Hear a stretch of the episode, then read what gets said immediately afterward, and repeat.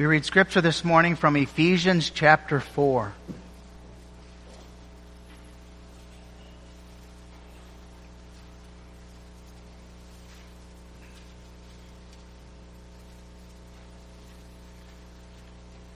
We read Ephesians 4 in connection with Lord's Day 18, which speaks of the ascension and the significance of the ascension. We hear the inspired word of God.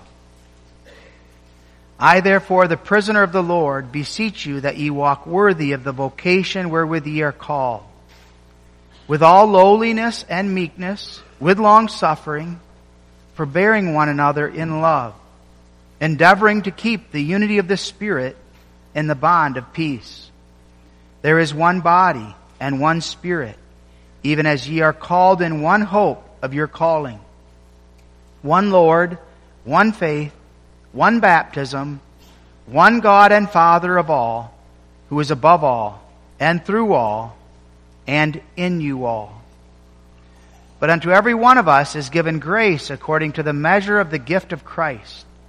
Wherefore he saith, when he ascended up on high, he led captivity captive and gave gifts unto men. Now that he ascended, what is it but that he also descended first into the lower parts of the earth? He that descended is the same also that ascended up far above all heavens, that he might fill all things. And he gave some apostles and some prophets, and some evangelists and some pastors and teachers, for the perfecting of the saints, for the work of the ministry, for the edifying of the body of Christ till we all come in the unity of the faith and of the knowledge of the Son of God unto a perfect man, unto the measure of the stature of the fullness of Christ.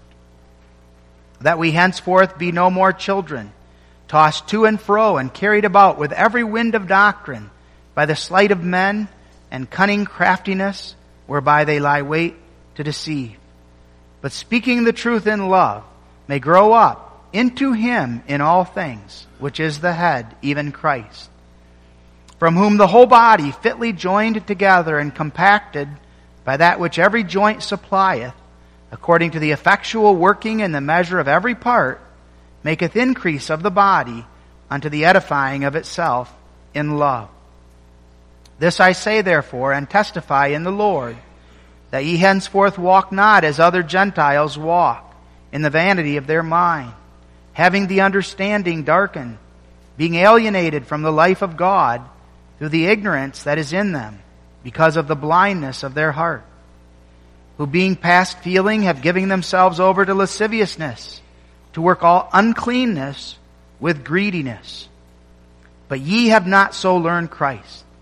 If so be that ye have heard him and have been taught by him, as the truth is in Jesus that ye put off concerning the former conversation the old man, which is corrupt according to the deceitful lusts, and be renewed in the spirit of your mind, and that ye put on the new man, which after God is created in righteousness and true holiness. Wherefore, putting away lying, speak every man truth with his neighbor, for we are members one of another. Be angry and sin not.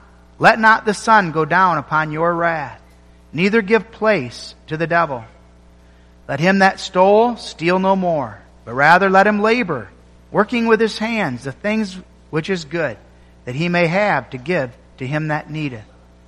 Let no corrupt communication proceed out of your mouth, but that which is good to the use of edifying, that it may minister grace unto the hearers and grieve not the Holy Spirit of God, whereby ye are sealed unto the day of redemption. Let all bitterness and wrath and anger and clamor and evil speaking be put away from you with all malice. And be ye kind one to another, tender hearted, forgiving one another, even as God, for Christ's sake, hath forgiven you. We read that far. May God bless His word to our hearts. In connection with that passage, as well as many others to which we'll make reference, we have the teaching of Lord's Day 19, Lord's Day 18, found in the back of our psalters on page 10.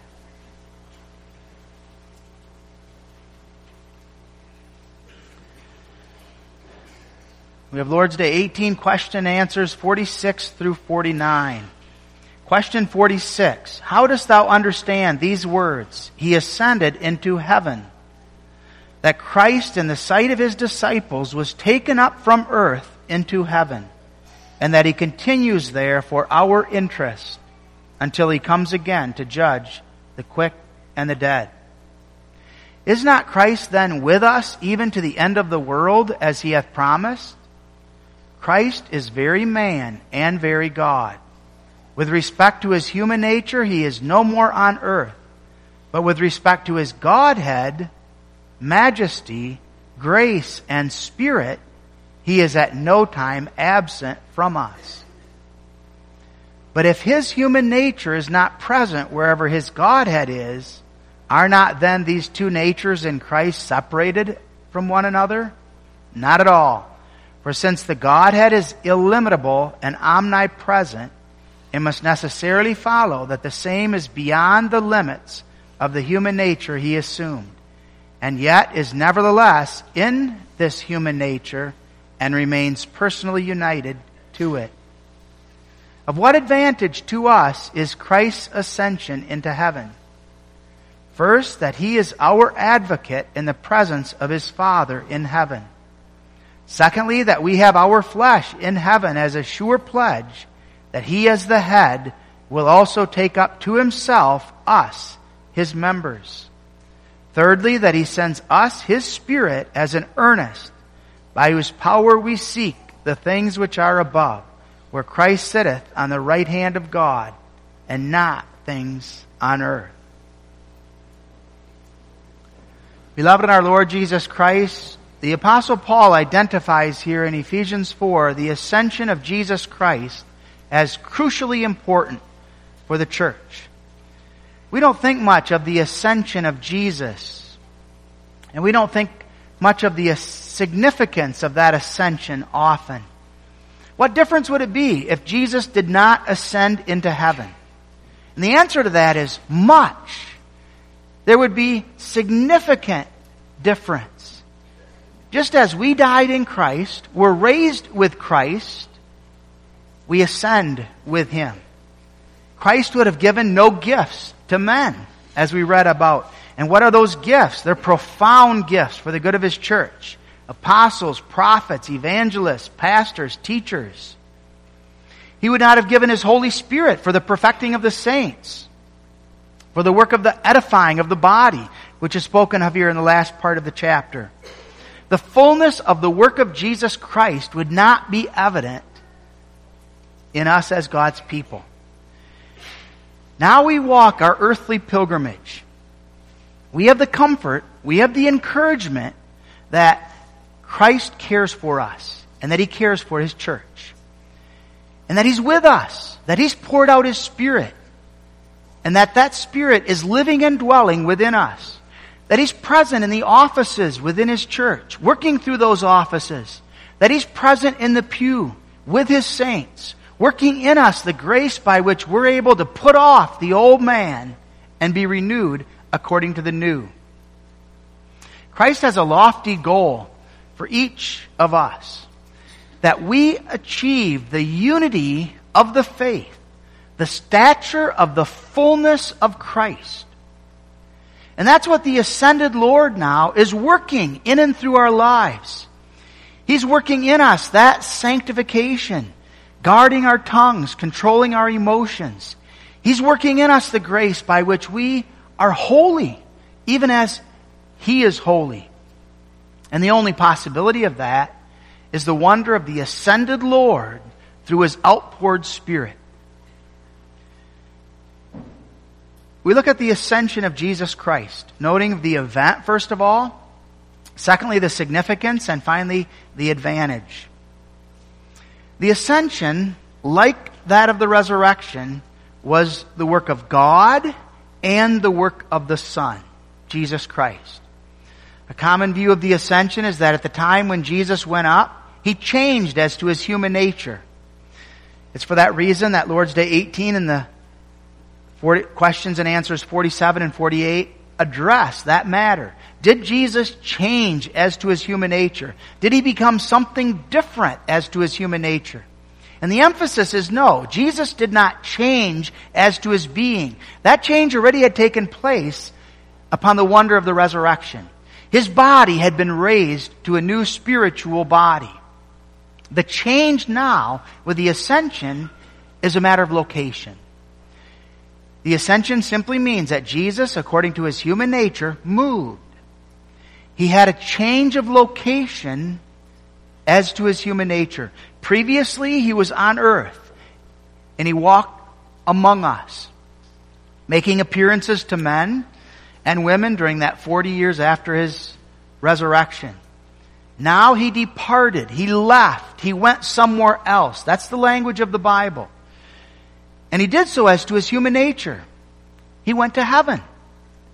The beauty of this is portrayed in the hope that is ours with regard to death. We will die if we're not yet living when Christ returns. At the moment of death, what is the benefit? We go to be with Jesus. If Jesus wasn't in heaven, what benefit would there be with regard to death? But Jesus is in heaven, in his body. And when we die, we go to be with him in glory. Now, as I stated, the ascension is set forth at times as the work of God, other times the work of Jesus himself, just as we noted with the resurrection. The emphasis being, it's all of God. But some of those passages that express it to be the active work of Jesus himself would be John 20 verse 17. I ascend unto my Father. In John 14 verse 3, and if I go, Jesus himself stating, I am going to ascend, I am going to go. In John 16, 7, nevertheless I tell you the truth, it is expedient for you that I go away. In Hebrews 6 verse 20, whither the forerunner is for us entered. Jesus is the forerunner, and he now has entered into the glory and the wonder of heaven. Hebrews 4 verse 14 stresses, he that is passed into the heavens. He himself now has ascended into the heavens. Other passages emphasize this is God's work. Luke 24 verse 51, he was carried up into heaven. So not just a matter of him going up on his own, but that he was brought there. And the idea there is that God, the Father, was involved in the ascension. Acts 1 verse 11. The same Jesus which is taken up from you into heaven. God actively involved now in this wonder as God takes hold of his own son and brings him to be with him in his human nature in heavenly glory. Acts 2 verse 33. Therefore, being by the right hand of God exalted. God is the one who accomplished this position of exaltation. Philippians 2 9. Wherefore God also hath highly exalted him. There's no doubt with regard to the question and the wonder of the ascension. The Bible is filled with references to it. And as is true of the resurrection, this wonder has to do with Jesus Christ as to his human nature. And this is a work of the person of the Son of God. The human nature in which he suffered is raised, and now it ascends into heaven. The act of ascending then is a change of location. When a body changes location, it departs from one place in order to go to another place, where it arrives now at a locality that previously it had never been. And that's the idea here. Jesus, as to his body, had never been in heaven. He had been in heaven as to his spirit. Now Christ left earth where he had been born, where he lived, where he ministered for 33 years, and he now traverses through the atmosphere, through the universe, until he arrives at the paradise of God, the house of his Father, heaven. When did the ascension take place? 40 days after Jesus' resurrection. In Bible study this past week, we looked at the significance of those 40 days. 40 is a number that occurs often in the Bible. Moses was 40 days on the mountain with God. Israel, 40 years in the wilderness. Elijah went 40 days without food until he came to Horeb, the mountain of God. A man child would be presented to the Lord at 40 days of age. And Jesus also was brought up to the temple when he was 40 days. Jesus began his ministry after 40 days of fasting in the wilderness. And you remember after he was fasting in the wilderness, he then was immediately tempted by the holy, by the, by the devil and he overcame that temptation. What's the significance of that? As we talked about, four is the number of the world. The Bible talks about the four corners of the earth. It's the number of man. Ten is the number of completeness. And so 40 refers to the fullness of man. And the idea is this, that man's life is filled with trouble. It's filled with trial. It's filled with affliction. It's filled with hardship. And after that trouble, after that hardship, God then gives victory and He gives deliverance. And we can see that in the references to 40 days in the Bible. God gave deliverance to Noah in the ark after the 40 days of rain and 40 nights. God gave deliverance to Israel after the 40 years in the wilderness, bringing them into the blessedness of the land of Canaan. The 40 years, a reference of the time of trial, a time of hardship, a time of struggle, after which then God gives the victory, the deliverance. Jesus was required yet to be on earth after his resurrection for a time in his resurrected body, he didn't fit any longer on earth. He was out of place, so to speak. But after 40 days, God then brought him into the glory of that heavenly home. The manner of Jesus' ascension is remarkable. It's a wonder. As Christ ascended up into heaven while he was blessing the people, in the presence of a multitude that was gathered, he went up. And the disciples were there. They spoke with him, they watched him, and all of a sudden he went up until a cloud finally hid him from their presence, and he went up to heavenly glory, triumphing over death, over the devil, over hell. The ascension was necessary, and the necessity of the ascension is from a number of different perspectives. First of all, we can say the ascension was necessary to fulfill the types the prophecies of the Old Testament. The Bible is filled with prophecies concerning Jesus ascending into heaven. The Psalms speak again and again of it, so that it never is a problem to pick Psalms, Psalters, that have to do with and speak to the ascension, as we did already this morning with some of them. Lift up your gates, O, lift up your heads, O ye gates, even lift them up, ye everlasting doors, and the King of glory shall come in. That's Psalm 24 verse 9. The King of glory ascending through the gates into heavenly bliss. Thou hast ascended on high. Psalm 68. The ascension of Enoch. In Catechism, this past week we talked about Enoch. Remember? Enoch was being pursued. Wicked men were trying to kill him and all of a sudden Enoch was not. Because God took him. God translated him. Enoch going up to God in Genesis 5:24.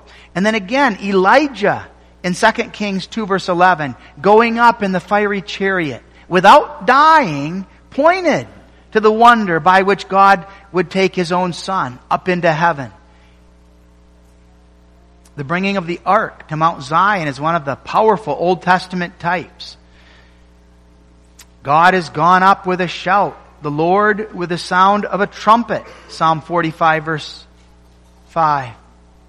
One of the most prominent types of the ascension is that of the high priest going into the holy of holies after he had sprinkled, after the blood had been shed, after he had killed the sacrifice. Leviticus 16 describes that. And the book of Hebrews takes hold of it and develops it at length. Hebrews 9 verse 24, Hebrews 6 verses 19 and 20. So that the whole labor of the high priest as he went about his work is filled with symbolism. Symbolism that was pointing to Christ, pointing to the redemption that was in Jesus Christ. The high priestly office of Jesus, therefore, demanded the ascension. The high priest first had to kill the animal. He, spread, he shed the blood. Then the high priest had to enter into the Holy of Holies where he would sprinkle that blood on the mercy seat and would present it before God. Jesus had to suffer and die. As priest, he made that sacrifice that was necessary, but that wasn't enough. He also had to enter into the presence of God in order to present that sacrifice to his Father. And Hebrews 9 builds on that, pointing out the fact that the Old Testament high priests could never do this. But Jesus did it on our behalf. And therefore, don't get hung up with the Old Testament high priests. Don't put your stock in them. Instead, look to Christ, who is the high priest, who's brought us into the presence of God, and who did so on the basis of his own blood and his sacrifice. Those two aspects of his sacrifice and then his going into the presence of God cannot be separated. For if he were on earth, he should not be a priest. Hebrews 8 verse 4. That is, if he were still on earth, if he had died on Calvary and stayed on earth, he would not have fulfilled the work that God gave him as priest. But he didn't stay on earth. At the ascension, the high priest ascended into heaven in order to bring his sacrifice to God on our behalf. Secondly, we look at the significance of this. Jesus' ascension was not merely a change in location. It was that, but it was more than that. It was exaltation. He achieved a higher status in his human nature than previously he had experienced in that nature. He had taken upon himself our state or our status. He entered into that state of humility and as such took upon himself then the curse that was due us due to sin. He became poor, a man of sorrows, acquainted with grief. He endured contempt of men. But he conquered it all. He overcame it in order that he might ascend into heaven. And so Jesus now, upon the moment of his ascension, takes on the state of exaltation. He was humbled that he might be exalted. And his humiliation involved his lowly birth, his lifelong suffering, his death, burial, descent into hell. And now his resurrection, his ascension into heaven depict his exaltation. This wondrous event is reason for joy. It's reason for thanksgiving to God. It was a day of unspeakable joy when David took the ark out of the home of Abinadab, of Obed-Edom, and he brought it up to Mount Zion. What a day of rejoicing that was. The ark symbolized God's presence, and now God was being brought up that he might dwell in Jerusalem and that he might rule in that capacity. The psalmist sings of that joy in Psalm 68. 1 Corinthians 15 describes that momentous event. Beloved, far greater joy accompanies Jesus ascending into heaven as he made his entrance into heaven. Imagine the joy of the angels as now the Son of God, exalted as conqueror, mighty Lord, enters into the presence of heaven. What joy there must have been among the glorified saints as now they who believed in Jesus as their Lord and Savior saw Him present with them. He now was there. He was in heaven, confirming the wonder by which they had been delivered, forgiven of all their sins and given a right into glory. Previous to that ascension, as is evident from Revelation 12 and from passages in Jude, the devil was bringing accusations yet against the saints. He was accusing them they had no right to be there. Now those accusations are silenced. Jesus is here. He's present. And he's making that case on their behalf. How fitting, therefore, beloved, that we sing with joy and with thankfulness, Worthy is the Lamb that was slain to receive power and riches and wisdom and strength and honor and glory and blessing. Revelation 5:12. Worthy is the lamb. No one could open that book. No one could accomplish the purpose for which God had ordained except the lamb. And now he did it. And now he arose to a heavenly life that belongs to a heavenly state of glory, the state of heavenly bliss with his Father in heaven. By doing so, Ephesians 4 talks about the fact that he led captivity captive. Verse 8. Those who were subject to the Romans, conquered by them, were led into Rome by a triumphant entry. And they would lead these captives then into the city of Rome in order to show them off before all the people. The soldiers triumphantly holding these captives ahead of them and declaring then the victory that they had accomplished over the country from which these captives had come. Jesus now does the same at the time of his ascension. Those who had tried to keep his children captive to sin and guilt, those who had tried to keep his own people captive are now exposed. And especially that's the devil. The devil thought that he could keep the people of God into captivity to sin. And now Jesus, through his ascension, speaks to his people and assures us, I've conquered the devil. He's been overcome. That great enemy who is trying to keep you in bondage has been overcome. And you who were shackled, you who were in bondage, are now set free. And now the devil is in shackles. He's the one who's being controlled now. And the devil, the world, and our own flesh now are those who have been placed in bondage by the Lord as He now holds them in His care and He now accomplishes His good pleasure. Beloved, what great joy and what rejoicing. The power of sin has no more dominion over me. The devil, though he tries and though he attempts to sever me from my walk with God, cannot and will not bring about that separation because nothing can separate me from the love of God in Jesus Christ. Jesus made that sacrifice and now victorious. He rules in heaven. And he so controls the devil and all our enemies that they cannot touch us apart from his will and permission. The one in control of all things is not the devil. It's our victorious Savior, Jesus Christ.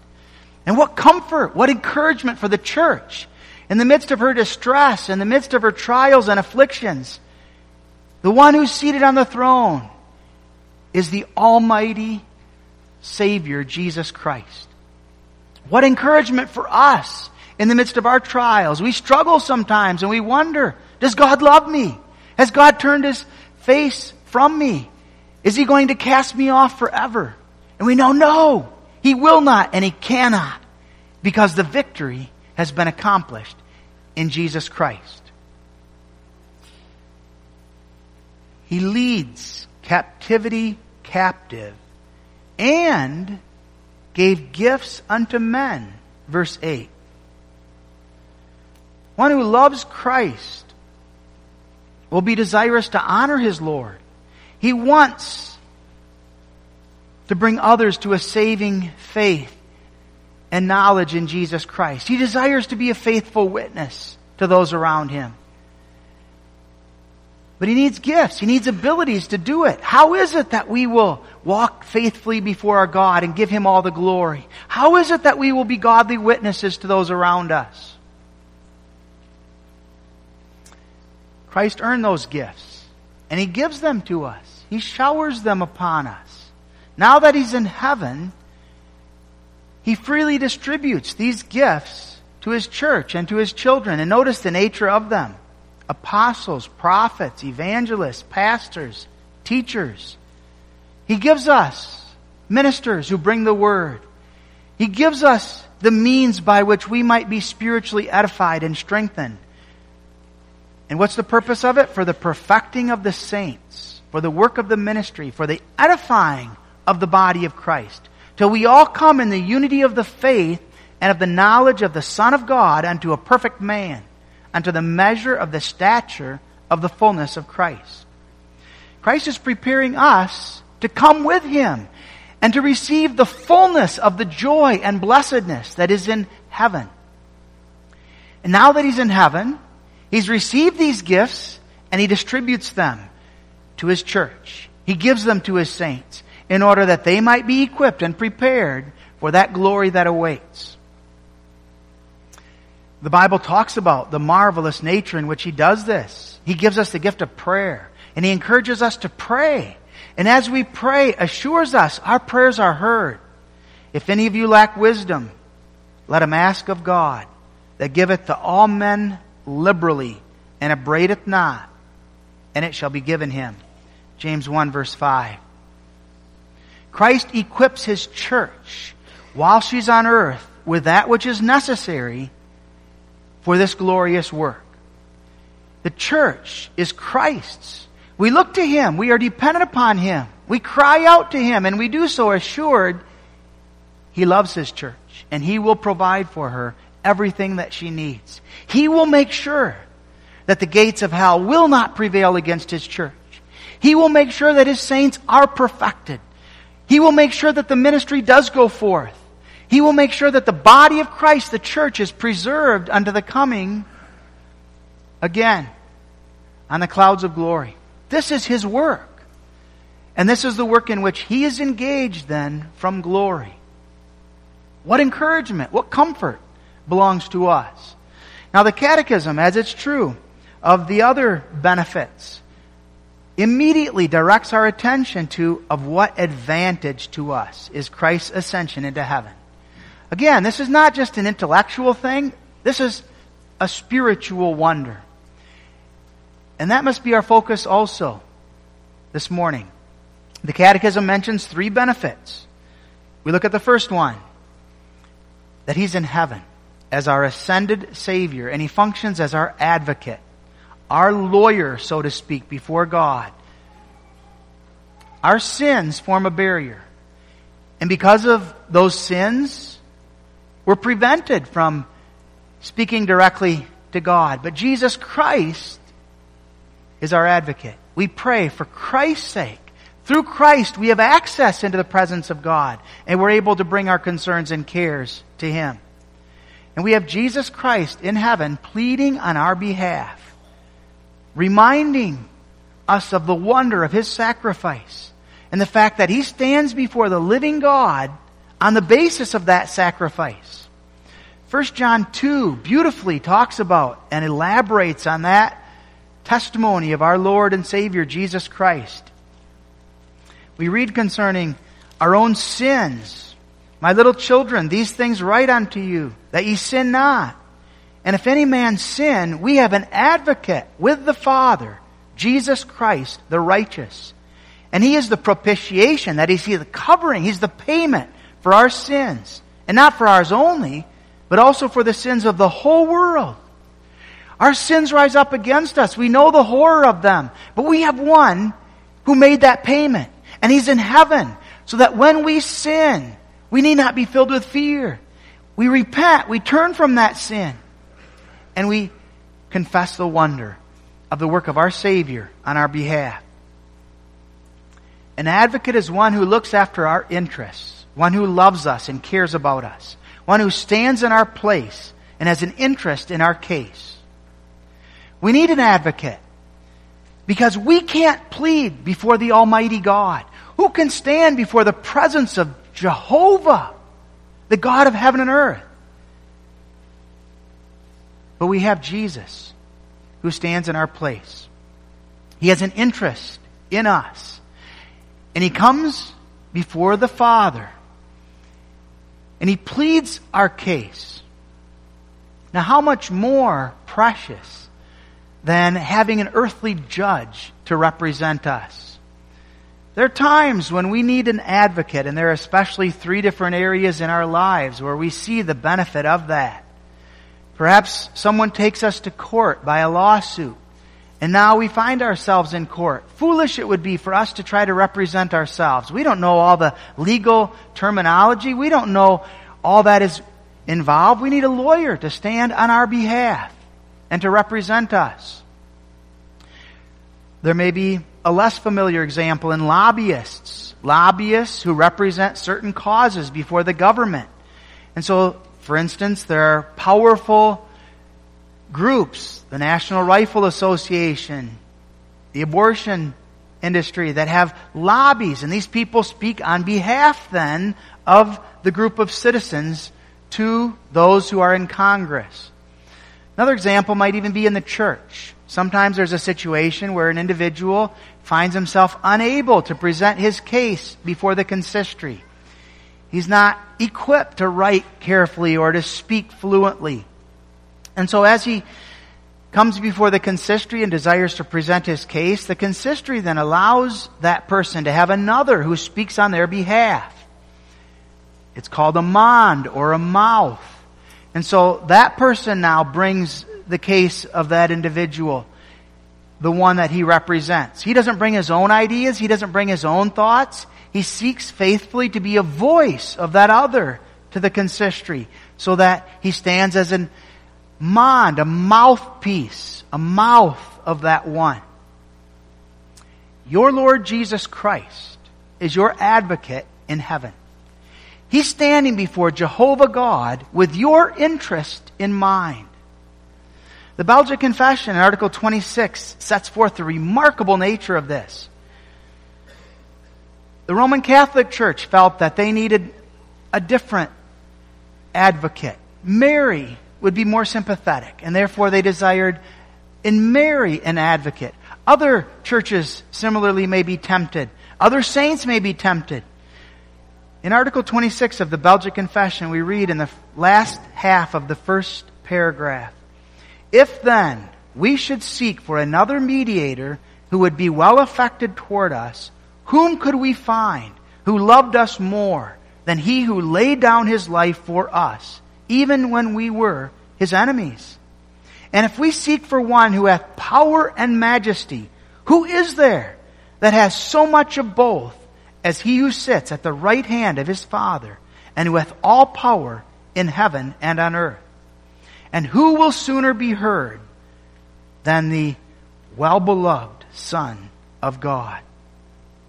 What encouragement there is for us. We have a dear friend in high places on our behalf. You know the blessedness of that, the meaningfulness of that when it comes to the things of this earth. If we're ticketed perhaps for a violation, but we know the sheriff, we know the police chief, he's our friend.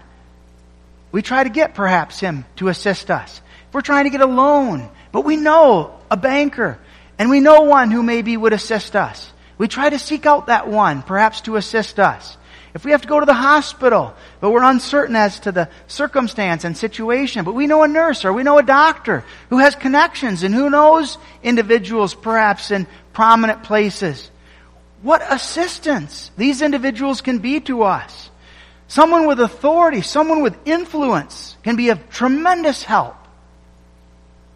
Beloved, how much more precious is this truth? My Lord Jesus Christ is in heaven and He's looking out for my benefit. I can have peace. In the circumstances of life, I know nothing happens by chance. Everything is being directed and ordered by Him. He's the one ruling all things. Now, beloved, with that knowledge, I can have peace. With that knowledge, I can sleep at night. With that knowledge, I can relax. Just imagine if that's the case in an earthly sense and the impact it has on us from an earthly perspective. How much more spiritually? I can go to bed and sleep because I know Jesus Christ has all my interests in his heart. I know the one who's ruling all things and directing all the course of the world is my Lord Jesus Christ. What happened to me, my loved one, wasn't an accident. It was all ordained by Christ for a purpose. Everything that's taking place in my life, in the life of the church, has a purpose. I don't have to be so vexed about my job situation, so concerned about those medical tests, about the family situation in which I find myself. So easily, we're filled with anxiety, filled with concern. We get wrapped up in turmoil. But beloved, Jesus Christ, your Lord, is ruling all things in glory on your behalf. He went to heaven for your well-being and for the well-being of your loved ones. He went to heaven for the good of His church. Sometimes we find prayer so difficult because of our sin. The main work of an advocate is to plead our place in the context of our sins, as 1 John 2 pointed out. We have a lot of worries about our parenting, about our children, about our parents, about our jobs, about other things. But what's our greatest concern? My sin and my sinfulness. That's the burden that I bear. And what about that sin? What's going to happen when I face Judgment Day? Christ's presence with the Father means you have access freely to God. And it means that the one who paid for your sin is the one now who stands before the living God. He's making intercession on your behalf. When we feel we can't pray, we feel we can't even come up with the words, we're so distressed. We have an advocate. We have one who's standing in our place in heaven, making those prayers on our behalf.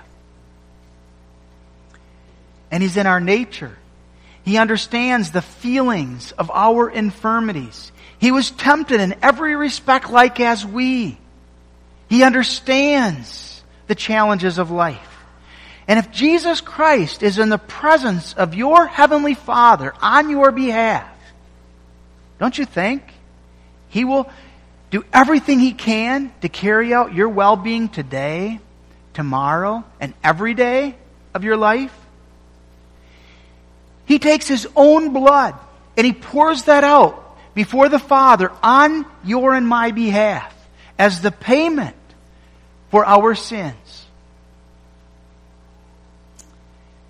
And He gives us life everlasting. Your blood, my blood, will never need to be shed as payment.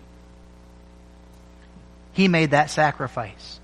Now, there's one thing He needs to do still, and that awaits Judgment Day. On Judgment Day, He will plead our cause. There's the judgment that takes place at the moment of death, and then there's the judgment that takes place at the end of the world when our bodies will be raised and we will stand before the final throne. I am not my own, but I belong to my faithful Savior, Jesus Christ. How horrible to be alone on Judgment Day. But we won't be, because Jesus Christ will be there with us, pleading our cause on the basis of His own perfect sacrifice and leading us into the glory of heavenly bliss on the basis of His work and His sacrifice, bringing us body and soul into the glory of heavenly life. What a wonderful advantage. I have an advocate in the presence of my Father in heaven. But secondly, the second benefit relates to the fact that Christ is preparing a place for us. We have our flesh in heaven as a sure pledge that He as the head will also take up to Himself us, His members. Already, a true man is in heaven in His flesh. One whose bone of our bones and flesh of our flesh. And as Jesus stands in the presence of His Father in heaven, He does so as our head. The body in part still remains on earth yet. But where the head is, the whole body will go. And that's the blessed assurance we have. All the members of the body must be taken up that they might be one with Him. And what a beautiful prayer Jesus prayed in His high priestly prayer in John 17. that they may be one, that we all may be one, and that not one would be lost. Every last one of his own will be brought into the fullness of that heavenly bliss. And he's there, preparing a place for us and seeing to it that we're being prepared for that place. Verse 13, till we all come in the unity of the faith and of the knowledge of the Son of God unto a perfect man, unto the measure of the stature of the fullness of Christ. And so what's necessary? The ministry of the gospel is necessary for us now. The work of the Spirit by which we put off concerning the former conversation, the old man, verse 22. And that we be renewed in the spirit of your mind and put on the new man, verse 24. Christ at work in order that we might be prepared and that place might be prepared for us. What this means, beloved, is that He's working in us more and more that we live in earnest anticipation of our heavenly home.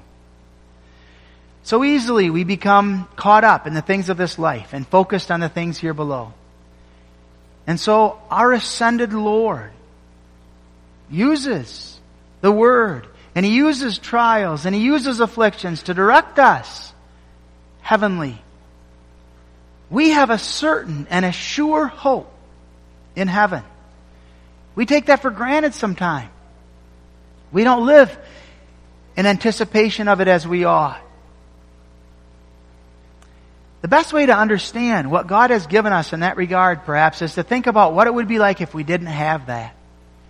And sometimes we talk that way, don't we? Perhaps we're in the hospital and we see another family in the hospital and we interact with them a bit and we find out they don't have any kind of hope spiritually.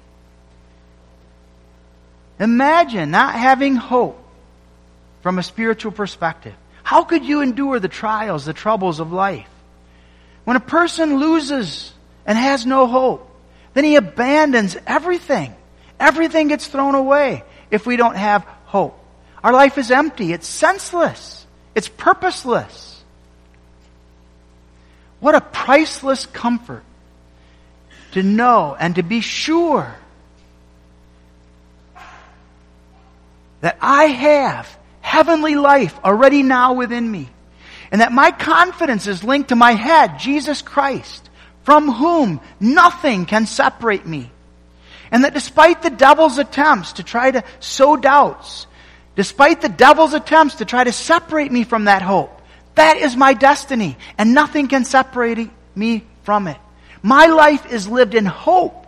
I'm Christ's, and I belong to Him. Is there profit Beloved, what marvelous advantage there is. Now He's with me. He's upholding me.